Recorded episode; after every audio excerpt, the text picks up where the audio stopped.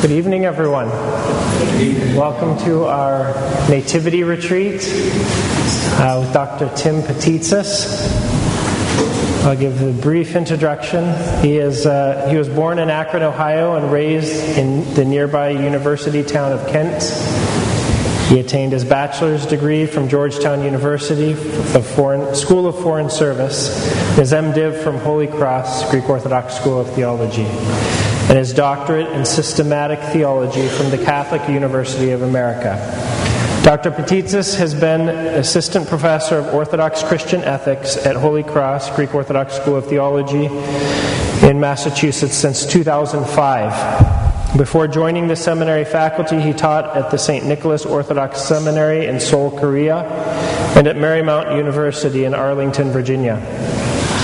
Since 2007, he's been responsible for the organization of the St. Helens Pilgrimage, the seminary's summer study abroad program in Greece, the Holy Land, Constantinople, and on the Holy Mountain.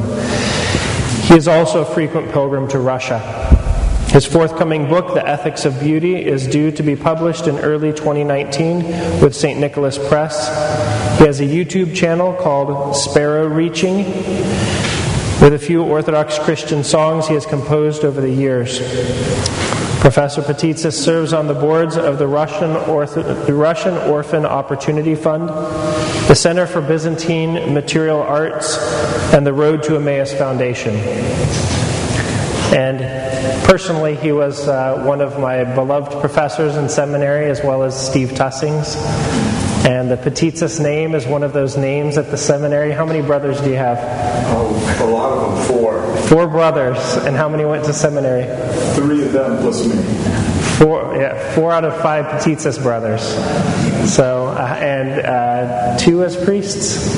Uh, three are priests. Three as priests. So uh, uh, wonderful, and, and we see from that also that not only is he well educated, but he is well versed in the faith, coming from a very faithful family that has produced faithful sons. So we welcome Dr. Tim here for the first time, hopefully not the last, and we look forward to all that he has to offer. Thank you.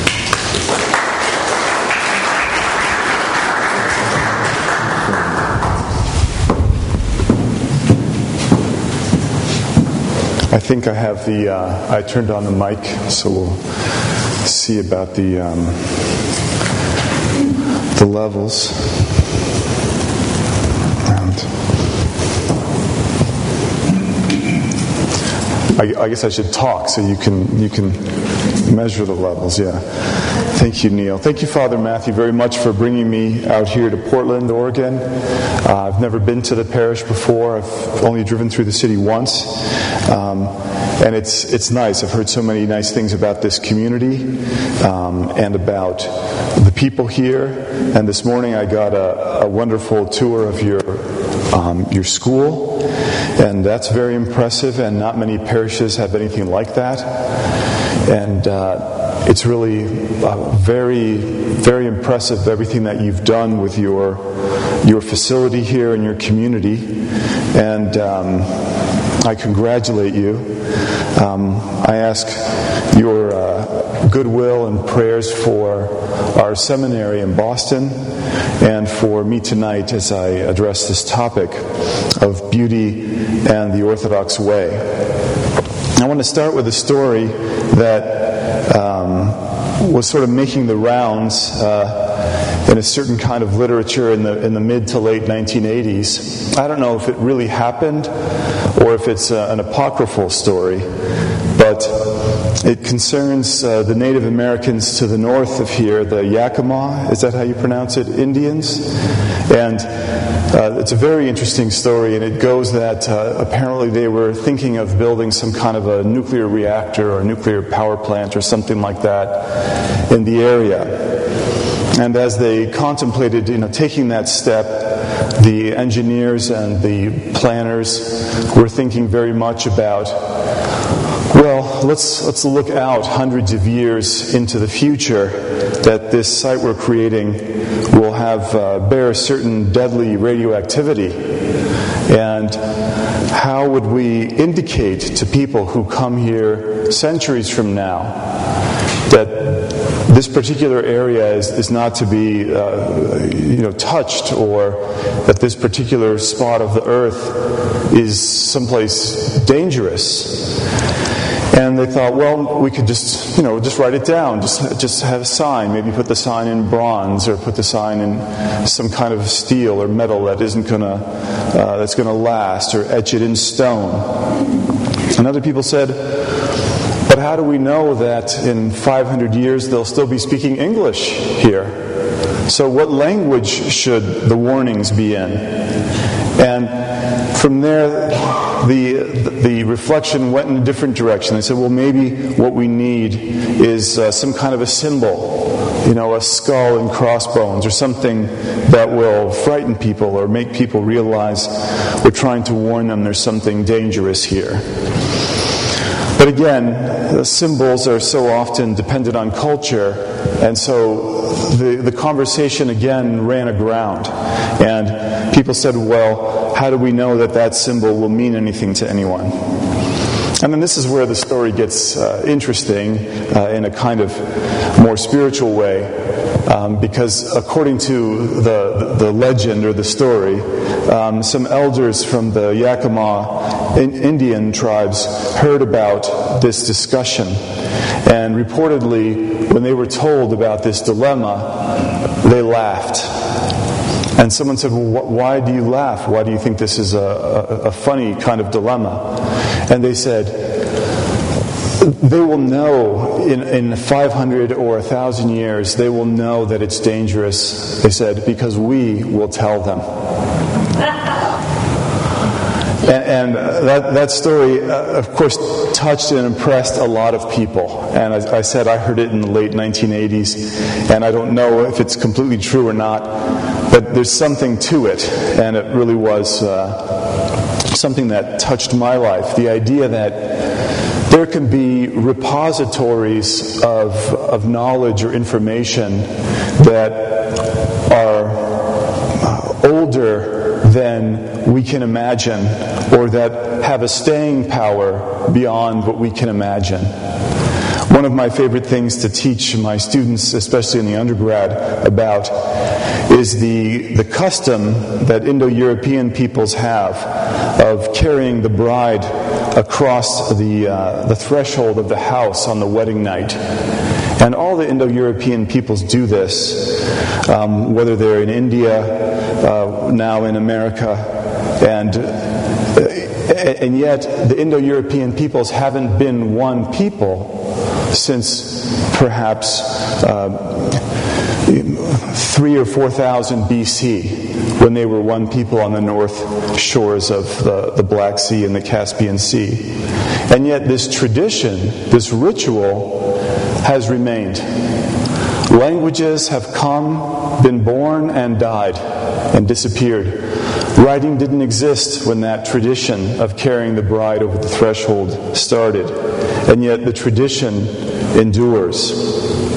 And so we see with our own eyes that there can be repositories of meaning and tradition that are far older than we can imagine, that have a staying power. I like to say that ritual is the hard drive of the human race. It's really in liturgies that meanings are encoded and preserved for centuries and millennia to come when uh, a very popular atheist writer, I mean, he didn't, he was a self-identified atheist writer, science fiction writer, Isaac Asimov, wanted to postulate how scientists might uh, preserve information through the future if they knew a dark age was coming. He said what they would do is create a kind of a, a priesthood, he thought, and instruct the priesthood to preserve the holy rituals. So I tell this story because uh, it happened to me. I don't mean the Yakima Indian story, but something like this happened in my own life. And it began with a, a student that I had at, uh, at Holy Cross who uh, brought to me a puzzle for which I did not have an answer, but I discovered that it was there in the tradition of the church. That there were people within the church who remembered century upon century things that others have forgotten. So, the student was a, a Romanian student, and he was uh, from another university in the Boston area, and he came to me and asked if he could uh, take a course with me on a kind of private study basis because I normally teach that course, let's say, in the fall, and he wanted to take it in the spring. And one of the rules of life at seminary that I've, uh, that's a very, uh, pretty strong rule of life is that um, when, when, you're asked to do something that is really beyond your strength um, and you say yes, that's when the blessings come. So, as the student asked me to do this, I realized, well, my plate is already full. I should say no. But something tells me if I say yes, uh, some blessing will come. So I, so I did say yes, and every week we met at a, uh, a cafe near Boston College, and we went through the books of a course I teach called The Ethics of Beauty. And week by week, he just brought very interesting and intelligent questions. And at a certain point, he came to me with this following passage, and it's a, it's a difficult to, to follow passage, so just stay with me. And he just said, What does this mean? The passage is from a book called Microcosm and Mediator. It's a, a big book, a very well written book about one of our most important theologians. His name is St. Maximus the Confessor. He lived in the 7th century AD, and uh, this book about his thought has the following passage within it. It says, Within the common Christian tradition, and here the author means common between east and west of the Mediterranean world. Within this common tradition, we found a clear difference of emphasis.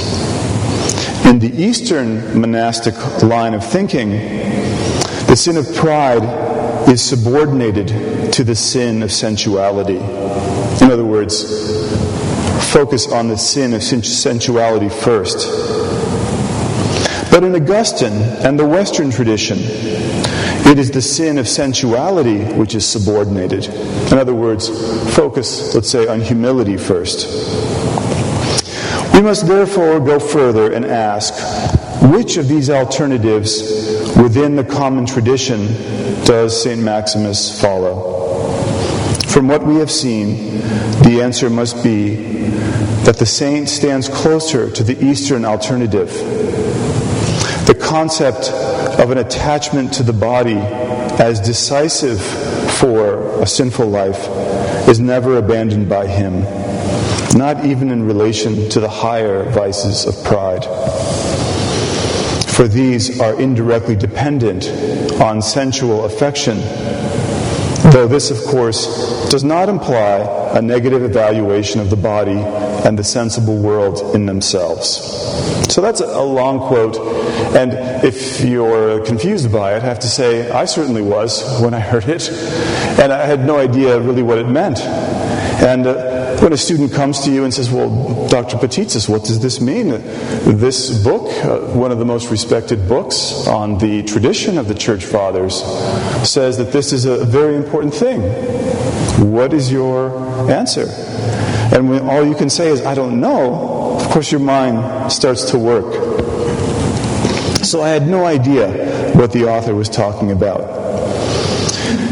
Of particular difficulty for me was the notion that for the Orthodox, according to the Orthodox view, the sensual sins, the sins uh, connected to the body, are worse, or at least more decisive than the intellectual sins, like pride. Is this the case? Aren't we told that rather it is the West that is somehow afraid of sensuality? and that the East is known for its deep humility. So I consulted a number of academic specialists about the passage, and I promise we'll get to a good answer here soon. Um, and, we, basically, we all sort of agreed either the author had it backwards, it's the East that is at peace with the body and is, emphasizes humility, or we just didn't know what it meant. Still, something troubled me. Somehow I realized that this was an essential passage about the life of our church, and yet I had not found my Yakima Indians yet to explain to me uh, the meaning of this, these words that were, in a sense, in a different language to me. So, a few weeks after my discussions with fellow theologians, and th- this is really just the way it happened, I, uh, I was w- walking around camp- campus just thinking, and I saw a, a van of, of our seminary students was loading up, and they were headed for one of the monasteries for a two night stay. And I just said, Is there any room in the van? Said, There's one seat left. I said, I'm coming. I'll buy a toothbrush on the way. And that's, that's what I did. I had no luggage, no packing, nothing. I just jumped on. And I did buy a toothbrush on the way. Nice one, the soft bristles. And uh, on the third day of my stay there at the monastery, we had a question and answer session with the abbot.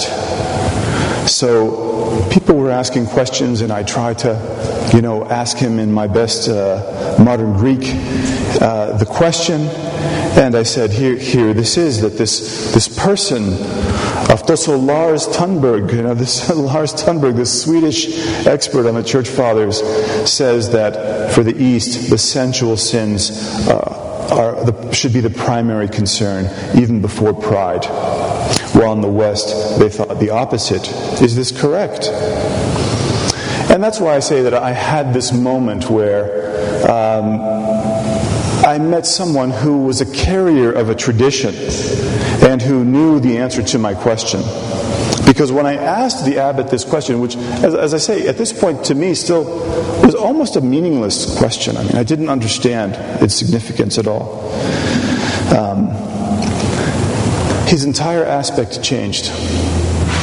And I, and I realized that I had asked him, in a sense, the best question of any of the people. I mean, that wasn't my intention. But I saw that for him it was the most important question. It concerned the very meaning of his life. That that passage somehow concerned the very meaning of his life. And this I had not expected. I expected he might know the answer, but I hadn't expected it would be so central. And he said, to answer this question, he said, we, we first must ask, what is the entire purpose and aim of the monastic life? So, again, I was really struck that somehow I had stumbled in asking him the, really the, the very crux of his life. He said, The purpose of the, of the monk, he said, is to place the mind in the heart and there to focus our attention on the name of Jesus. The purpose of the monk is to place the mind in the heart and there to focus our attention on the name of Jesus. He says this is, this is what we call uh, this word noetic prayer. But when we attempt to pray in this way, he continued, what happens? So you're trying to, let's say you're sitting in your room, and it could be any of us, trying to say the Jesus prayer. What happens? He says, maybe you start to feel tired, or you're uncomfortable in your chair, or you're hungry, or you're cold. In other words, some aspect of your body causes you to lose attention. Or maybe an image comes into your mind. An image, even a, a good image. And instead of thinking about Christ, now you're thinking about wouldn't it be nice if, uh, you know, such and such thing would happen? Or, he says, sometimes just out of the blue sky, feelings arise. We have, a, we have a, a memory of someone who harmed us, and these feelings of anger come. Or we have a memory of something we desired, and feelings of desire overtake us. And, and in one or more of the, these ways, he said, our mind is pulled away from concentration on the name of Christ within the heart. And we lose prayer. He said, when we start thinking about these things and fall in love with these things, says this is an aspect of self love. Self love is, is fine in the right way at the right time, but at this moment when we're trying to forget ourselves for just a moment and love Christ, it's, a, it's the obstacle. He says, if you can cut off self love by just falling in love with Christ, he says, that all the other sins and temptations will lose their power and fall, fall away. And the, the final thing he said, and this, this too made a big impression on me, he's, he's kind of changed his aspect. And he said, As for pride, he said, it is a passion like the other passions. If you cut off the self love, then you will cut it at its root. You don't have to give it this particular significance. This was an important event for me, this encounter with the abbots, which occurred, I don't know, in maybe 2008 or so. First, I was amazed to see that the central concern of Eastern monastics since at least the fourth century, we know, and, and probably much earlier, was still the central concern of Orthodox monastics in the 21st century. And that's why I opened with this story of the Yakima. Because that is a powerful thing. To think that the central concern of St. Maximus the Confessor is the central concern of an Orthodox monk on the Holy Mountain today, or an Orthodox nun in Ormilia today or in Akritochori or an Orthodox nun in the Ukraine or in Russia or any of these places. They're still in the stream. And, and that, that alone struck me as a giant relief. You know, there's someone out there who can tell me where the radioactivity lies. Someone remembers. Someone will tell us. So that notion of an unbroken chain, and in fact, they talk about this on Mount Athos. They say, they say, of course, more important is the apostolic succession of our hierarchs. That's more important. It's foundational for the church. But they said there also exists an unbroken chain of spiritual fatherhood and spiritual advice given from one generation to another to be focused on the prayer, life of prayer in the right way. The second thing this encounter uh, made me think of was that, you know, if I'm going to be an academic theologian, if I'm going to be in the library or in the classroom or writing papers or um, attending an academic conference, that's not going to be enough. It's not going to be enough unless I also cultivate a strong connection to the life of prayer. Not, excuse me, not just by trying to pray, but by learning from those who are succeeding in their prayer. It was written in the books. It was written in English. I mean, that quote I read was English. I mean, might as well not have been for all I understood it. But it was there. But how could I understand it unless I had someone who was living it? Libraries are important, so are laboratories. In the church, the life of prayer, though, the life of being a pastor and liturgy is where the ongoing research is done, where the, the chain is unbroken. There was another thing that, uh, that surprised me about this encounter with the abbot, and that was that I could see what he was saying. This idea that we, the, the person trying to pray, let's say the Jesus prayer, has this communion with Christ and then some sensuality pulls us away. I could see, ah, that is the Adam and Eve story. Eve was tempted by this sensual object, this forbidden fruit that seemed to be desirable. And that's where that's where things went astray. She, she was curious about that image. She began to investigate that image. Our forefathers in paradise, Adam and Eve, they enjoyed an unbroken concentration upon Christ. The unbroken concentration which we in prayer still aim for. So Eve wasn't just someone who lived a long time ago. Sometimes we think if Adam and Eve hadn't sinned, everything would be square. No, it's each of us. Each of us faces the same temptation that, oh, that, that sensuality looks interesting. That image, it looks, it looks desirable, and we chase after it.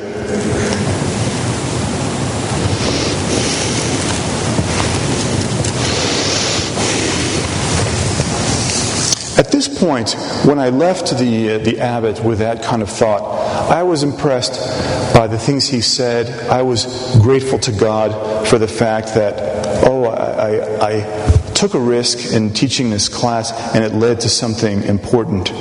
But I hadn't gone uh, further in my understanding of all that it implied. To do that, I had to uh, take some other steps. This was just the beginning.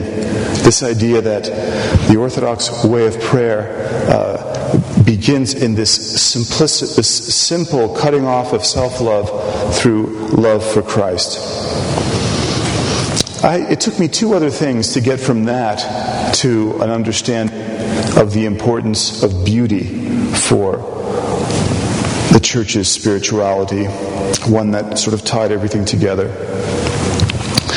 The first of the other steps was the life and the writings of Elder Porphyrios. It's a name that you may hear. And the second was the commonality between the writings of Elder Porphyrios and a saint that's very important for our theology. His name is Saint Dionysius the Areopagite. Let's begin with Elder Porphyrios. You may know his story that uh, he reposed in the 1990s. He really was a 20th century saint. Um, when he was young, his father went away to America, as they called it. In other words, he went away to Central America to work on the building of the Panama Canal. And he himself was sent away at a young age of eight or nine years old, even younger, to work in the store of a family friend. So, Porphyrios, as a young child, was in the situation of being separate from his family and of having to work hard. There were older boys who bossed him around a lot. And he was not a great reader. He couldn't read with great facility. But somehow he came across a book about the life of St. John the Hut Dweller, who was an ascetic on the Holy Mountain.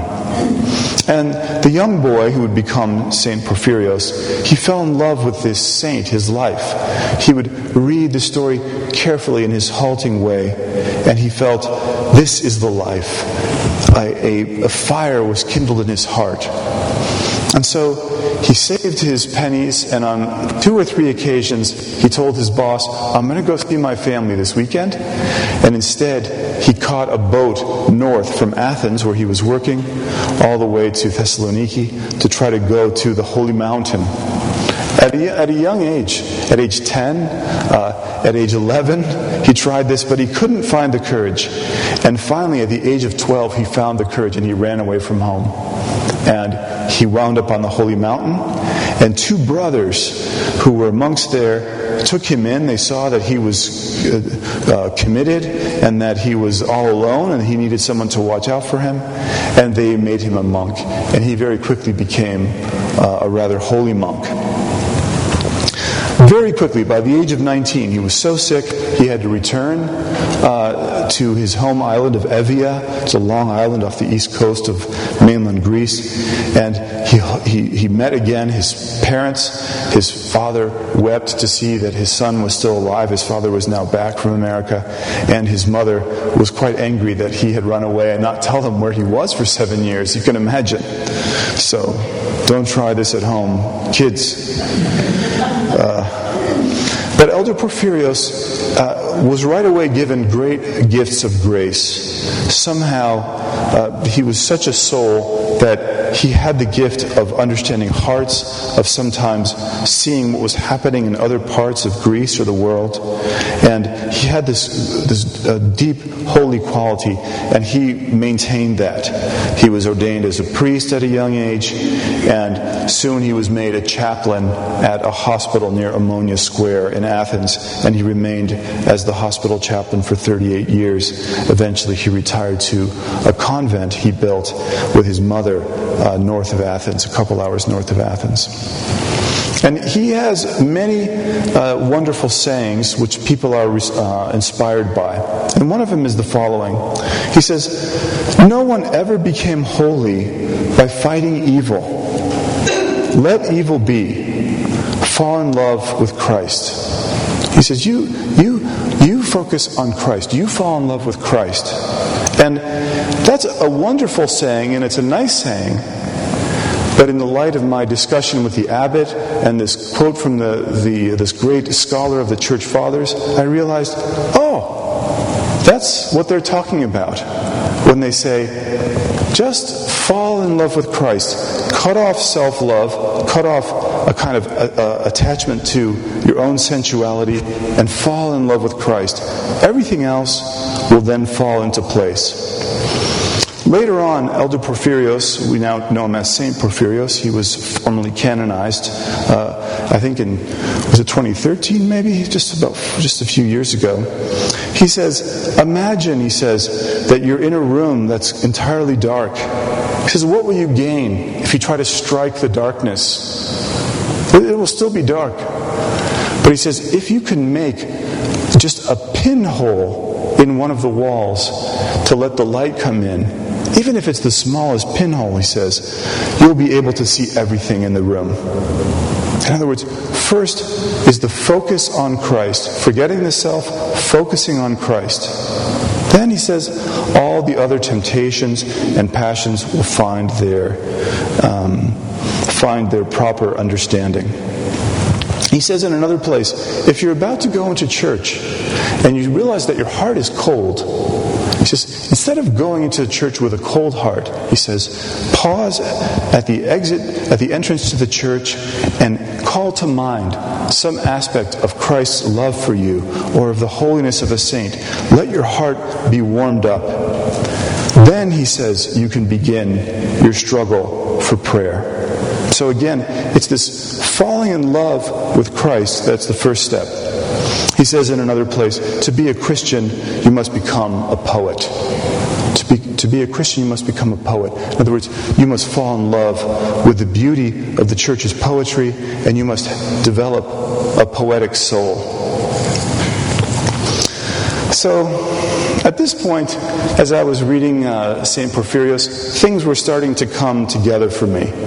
I had this notion that our first task is not to fight pride, but simply to fall in love with Christ. I had that uh, in the, one of the finest scholars of the Church Fathers, this Lars Thunberg, whom I mentioned earlier. And I understood in the life of the abbot in his answer that that was still the preferred path the preferred path is to fall in love with Christ first. And from there, on that foundation, unfold your struggle to be good and to understand the truth of things. But I came to the writings of a, a, yet another saint, the writings of Saint Dionysius the Areopagite. As I mentioned before, St. Dionysius the Areopagite is one of our most important uh, church theologians. Um, we don't know necessarily who he was. Um, certainly, his writings aren't really popular in the church until the 400s or late 400s AD, but they're written as if he were the St. Dionysius whom St. Paul preached to when he came to Athens in the book of Acts, chapter 17. And St. Dionysius, he says the same thing. He says the same thing in his own way. He says, first of all, that evil is simply the lack of eros, the lack of this warm hearted love for Christ within us. It's when we cool down in our love for Christ that evil starts to take over and starts to turn our powers in negative directions. And he says something even more interesting. St. Dionysius says the following account of how God created the world. Let me see if I can find it here.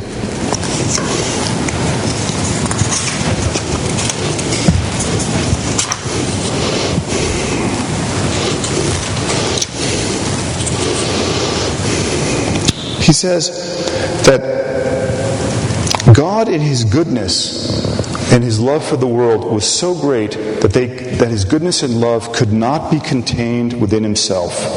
And so God spilled over outside Himself into the realm outside Himself, whatever that might mean. And non being, that which was not yet created, fell in love with God's appearing it was overcome by a, a, a madness, a divine eros for God's beauty. And when non being fell in love with God in this way, it repented. It left itself behind.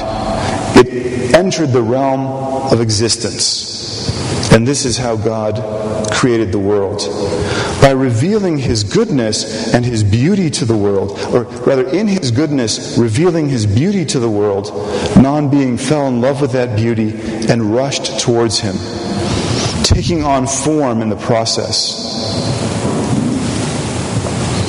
So, once again, we have the same path, we have the same uh, schema or description of creation, of salvation, of the spiritual struggle.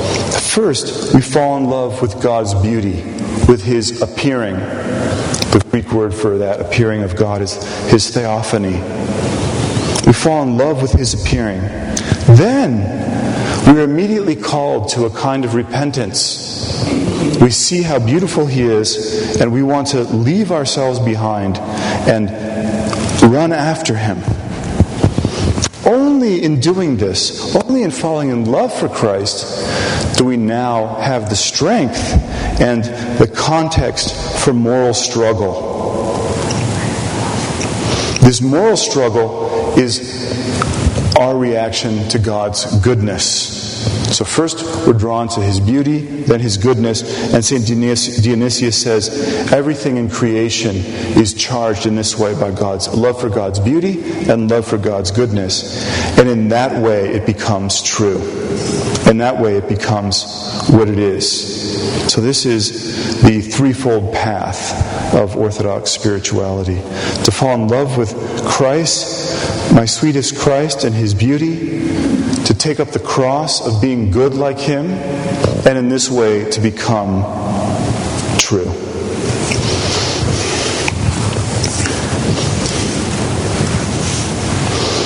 So that was that was my journey of understanding, and um, I'm going to take questions just for a minute before I go on to unfold uh, how this uh, further related. But just to repeat it, it started with the student asking about a difficult passage in a theological book, which I could not answer.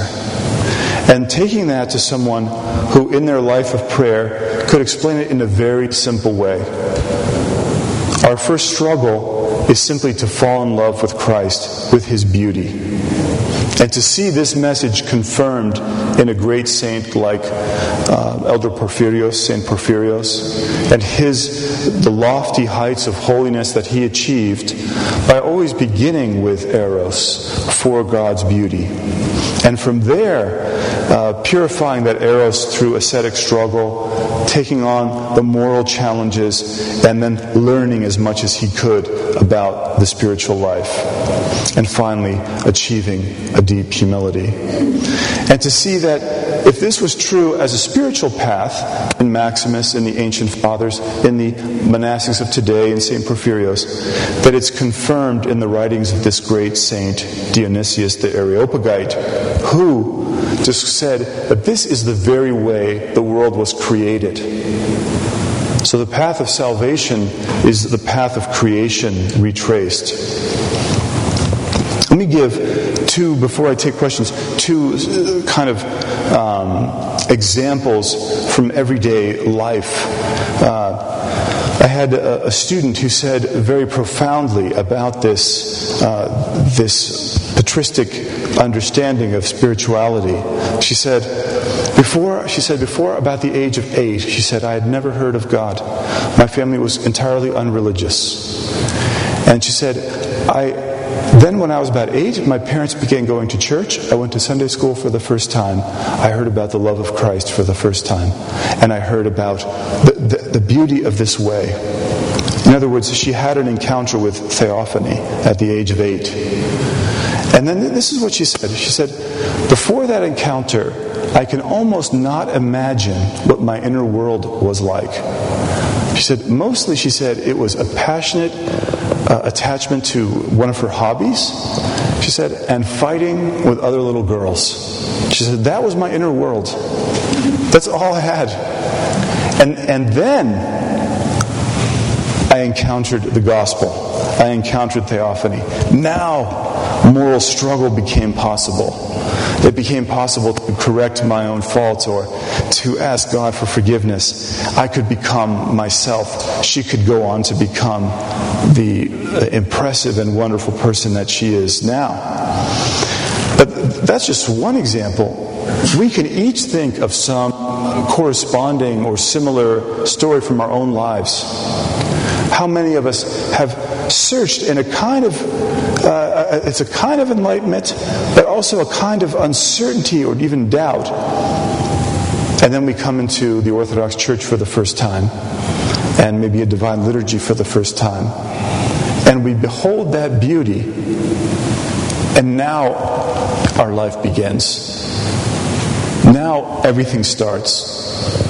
And out of a kind of darkness or non being, we set we step out into the light and we begin to become real. We can think of uh, a third example the Russian uh, uh, chronicles describing their search in the 10th century AD for the right religion. And they sent emissaries to all the great religions of the world. But they reported back from Constantinople, they said, when we went there, they said, said, We did not know if we were in heaven or on earth. They entered the divine liturgy in, Hagia Sophia. Imagine that this was, let's say this was in the nine, I don't know if it's the 970s, 980s AD. The church was 400 years old then. A very old church today. They said, they said, We did not know if we were in heaven or on earth. He said, All we know is that there God dwells among men. And the, their third great saying about this encounter with theophany, they said, We cannot forget that beauty. For we cannot forget that beauty. And that encounter with the beautiful was the beginning of this long arc of Orthodox history in Russia and Ukraine. So, Again, it's that encounter with beauty. And there's, there's, a, there's a, an additional element, by the way, to that story. These emissaries came, they reported to Vladimir about all the world's religions. They told him which ones were, were not beautiful and what they'd seen in Hagia Sophia. And, and then they said something. They said, You can do as you like. This is what they said to their king. You can do as, as you like about converting to this faith. As for us, we're going back. That's an incredible extra detail to this story you don't usually hear. As for us, we're going back, right? That intoxication with theophany, with the gospel message, that what they saw, let me make sure my phone is off. I don't think that's me, but anything's, no, mine's on airplane. That encounter, encounter with the beautiful uh, is the beginning of their life. Many of us, too, the first time, let's say, we just fell in love with our spouse or that, that important person, we almost cannot remember what our life was like before that encounter, that first vision of the beautiful in our life. And everything, you know, everything has followed subsequent to that. Everything has, uh, um, everything has flowed from that. And, and that's what the, this Eastern line of uh, spirituality that I mentioned in that difficult passage is trying to say. Fall in love with Christ, fall in love with that beauty, uh, overcome your self love, and fall in love with Christ, and let the journey begin there. Let me give one more example. When I was uh, 19 years old, um, at, at, Georgetown University, as, as Father Matthew mentioned, I heard for the first time about uh, some of the saints and elders, like Elder Porphyrios, like Elder Paisios, that were still alive at that time in Greece, and other elders in Serbia and Romania and places like that. And um, the, the person, the young person telling me about these, these different holy people of today, he said that there's a tradition that in every age there's one person who is the holiest person on earth. I mean, just the thought to me as a 19 year old college sophomore that there might be a person who is the holiest person on earth, that is the most beautiful thing. That, that, just that thought, I, I changed entirely the course of my life. And, and I said, Who is it? Well, people disagree, of course. Um, but some people say it really was Elder Porphyrios. And, and, and some people thought it was Elder Father Archimandrite Sophrony Sakharov, who was a, a Russian um, Orthodox monk living in England. And so I, I, resolved that as soon as I finished college, I wouldn't do anything until I met Father Sophrony.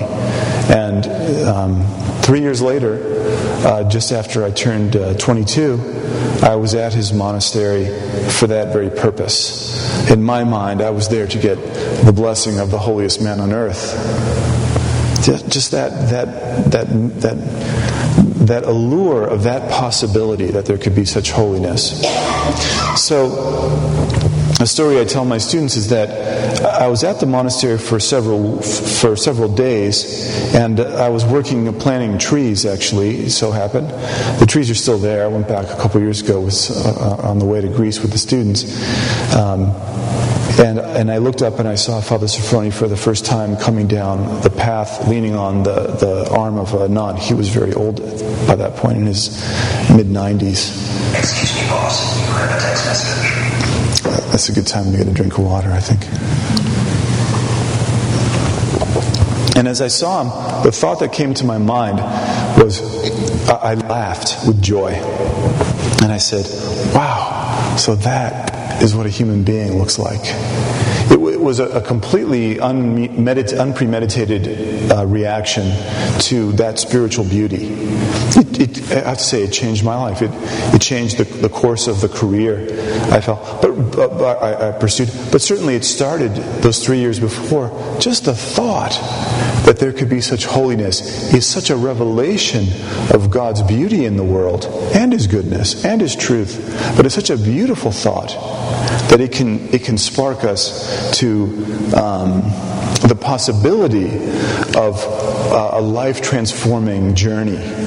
Um, maybe, uh, well, well let, let, me just see, and before I take any questions, let me just see how we're doing time wise. It's 8 o'clock now. Should I stop at 8.10, Father, or, or stop now? or? Okay, let's do 10 more minutes. Um, so, this is uh, sometimes called the threefold path of spiritual, spiritual life in Orthodoxy. We know this from the Philokalia, from other writings, and it's sometimes the path that I describe as beauty, goodness, and truth is described by three other words purification, illumination, and deification. And in the first step, it involves this falling in love with God's appearing, with His beauty, His mildness. In the light of, of falling in love, now it becomes possible for us to, to leave our, cell, our old life behind. This is what we see in the apostles when Christ went through uh, Judea and Palestine and called them. Something about his presence intoxicated them. They left their nets behind They left the tax collector table behind. They left whatever uh, old career or, or encounters they had behind, and they stepped out with him. And they began to be illumined. They began to understand how to love their neighbor. The apostles began to hear the parables and to see in these parables the path of life in Christ. They understood that they were supposed to help feed the poor and, and be concerned for the sick and uh, to uh, stand up for a certain kind of justice in the world. And this, all of this constituted their illumination. And finally, as they followed Christ throughout his life, through his crucifixion and resurrection, through Pentecost, um, and finally through their own martyrdoms, they were deified. They became, that is to say, truly themselves. They became their true selves. That is the, the threefold path. And for those of us who do not have uh, Christ in front of us, let's say, walking uh, through our town or village calling us, nevertheless, we do feel that announcement of good news in our heart. We do feel that theophany. We do feel that there is some holiness or some spiritual beauty that is beyond us in our current state. And in feeling that, we realize that we've been chosen. Someone has called our name. Someone knows us. Someone knows the deepest desire of our heart, which is for this spiritual peace and this spiritual radiance. And so we too, like the apostles or like the monks or like whoever it is, like our ancestors in the faith, we leave behind non being. We leave behind the formlessness and ugliness of our old life, and we step out on the path of carrying our cross with Christ for others. And doing this in a consistent way over a lifetime, we expect deification, whether now or in the age to come, but really now, because we, St. Dionysius tells us very clearly, he says, when does deification begin? Theosis, or this, the infusing of the human person with God's divine life, he says it begins when the non Christian leaves the front door of his house in order to walk to the church and be inscribed as a catechumen. Says, from the moment he leaves the door to his house, his deification is real. It's, it's incipient, but it's real.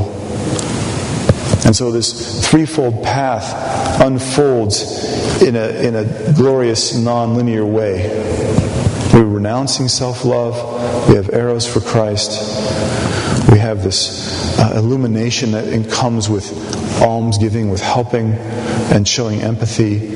And finally, a lifetime of that, or even just even a moment of that, is sufficient for our deification. Well, thank you so much for listening tonight. Um, tomorrow we will pick up the discussion with the themes of chastity and empathy in the morning. And then in the afternoon, we have a, um, a slide presentation on spiritual beauty in art and architecture.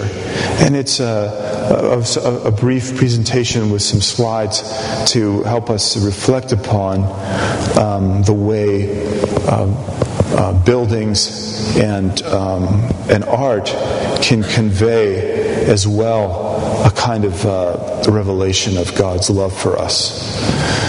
Um, yeah. So, any any questions uh, that that uh, anyone has, and then we'll we'll uh, break for the dessert at uh, probably pretty soon. I think I went over the time. Yes, Heidi, did you have a question?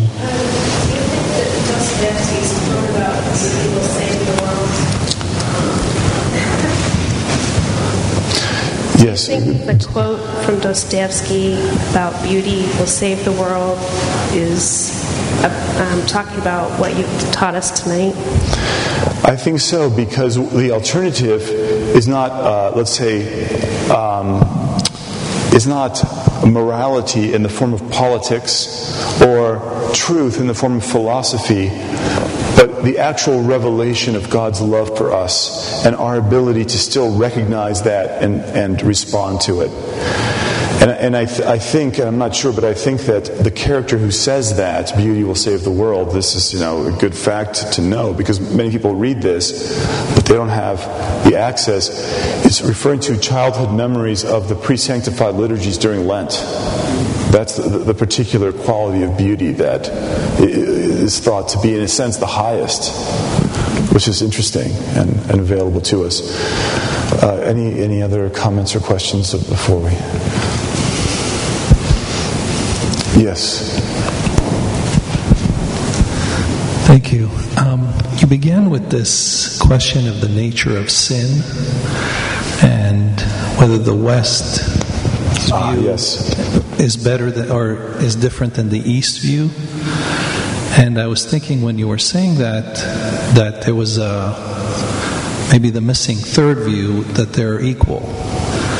And then you said that you talked to this monk and he seemed to say that. So that I was kind of wondering what you thought about that original puzzle that you gave. And then also when he said that, he also said that the thing that distracted him the most from prayer was sensuality. Well, we said that would, that would distract anyone. That just, just any of us, when we try to concentrate, uh, I don't mean intellectually, but spiritually, it's some image or some physical weakness or just some feeling that will take us away. Um, and in that sense, if just for those few moments a day we can cut that off, then this, this, this communion with Christ will fill us and will bring everything else into its proper, let's say, shape. Um, so, yes, here's there is a way to interpret. Um, Self love is identified with a kind of hubris. And although we tend to interpret hubris as pride, really in the church it means something more like a fa- failure of aesthetic judgment. So, in a sense, the, the proper attention to beauty, then goodness, then truth, that is a rational path. When those envoys were in Constantinople and they understood the beauty, that was a rational thing. Even though there was no logic or arguments or philosophies, it was beyond those things, it was still full of reason, let's say. So, in that sense, we can say that if we, if we fight hubris, in other words, if we're grateful, if we aren't self reliant, that we're fighting pride as the first step. But the reason why it's important to say it in the right way is because if you begin to talk about the intellectual passions, then you make the spiritual life the life of the mind, and you lose the way of the heart. And uh, Orthodoxy brought together three, three cultures the, the, the Greek mind, the Semitic heart, and the, let's say the Roman body and organization. And from our perspective as Orthodox, Western Christianity loses that Semitic element. Not completely. The monasteries try to keep it. But eventually, the theologians in the universities take over, and religion becomes more uh, about the life of the mind. And there's reactions, it becomes about the life of the emotions and the feelings and you know rock music or something. But the integration is lost. That, that's that's our perspective at any rate. Maybe one more question and then a dessert.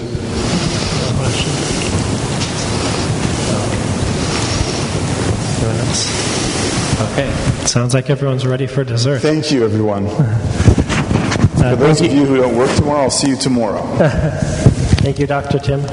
Um, so we'll go to dessert now, and then tomorrow morning we have uh, liturgy begins at nine. We'll have pre-communion prayers starting at eight thirty, and uh, we'll be commemorating Saint Arsenios the Cappadocian, who was the one who baptized Saint Paisios. So it's a wonderful blessing that this happens to be the day of our retreat, so that we can properly celebrate him. Um, so please join us for liturgy at 9 a.m., and then we'll start the retreat following that after a little continental breakfast.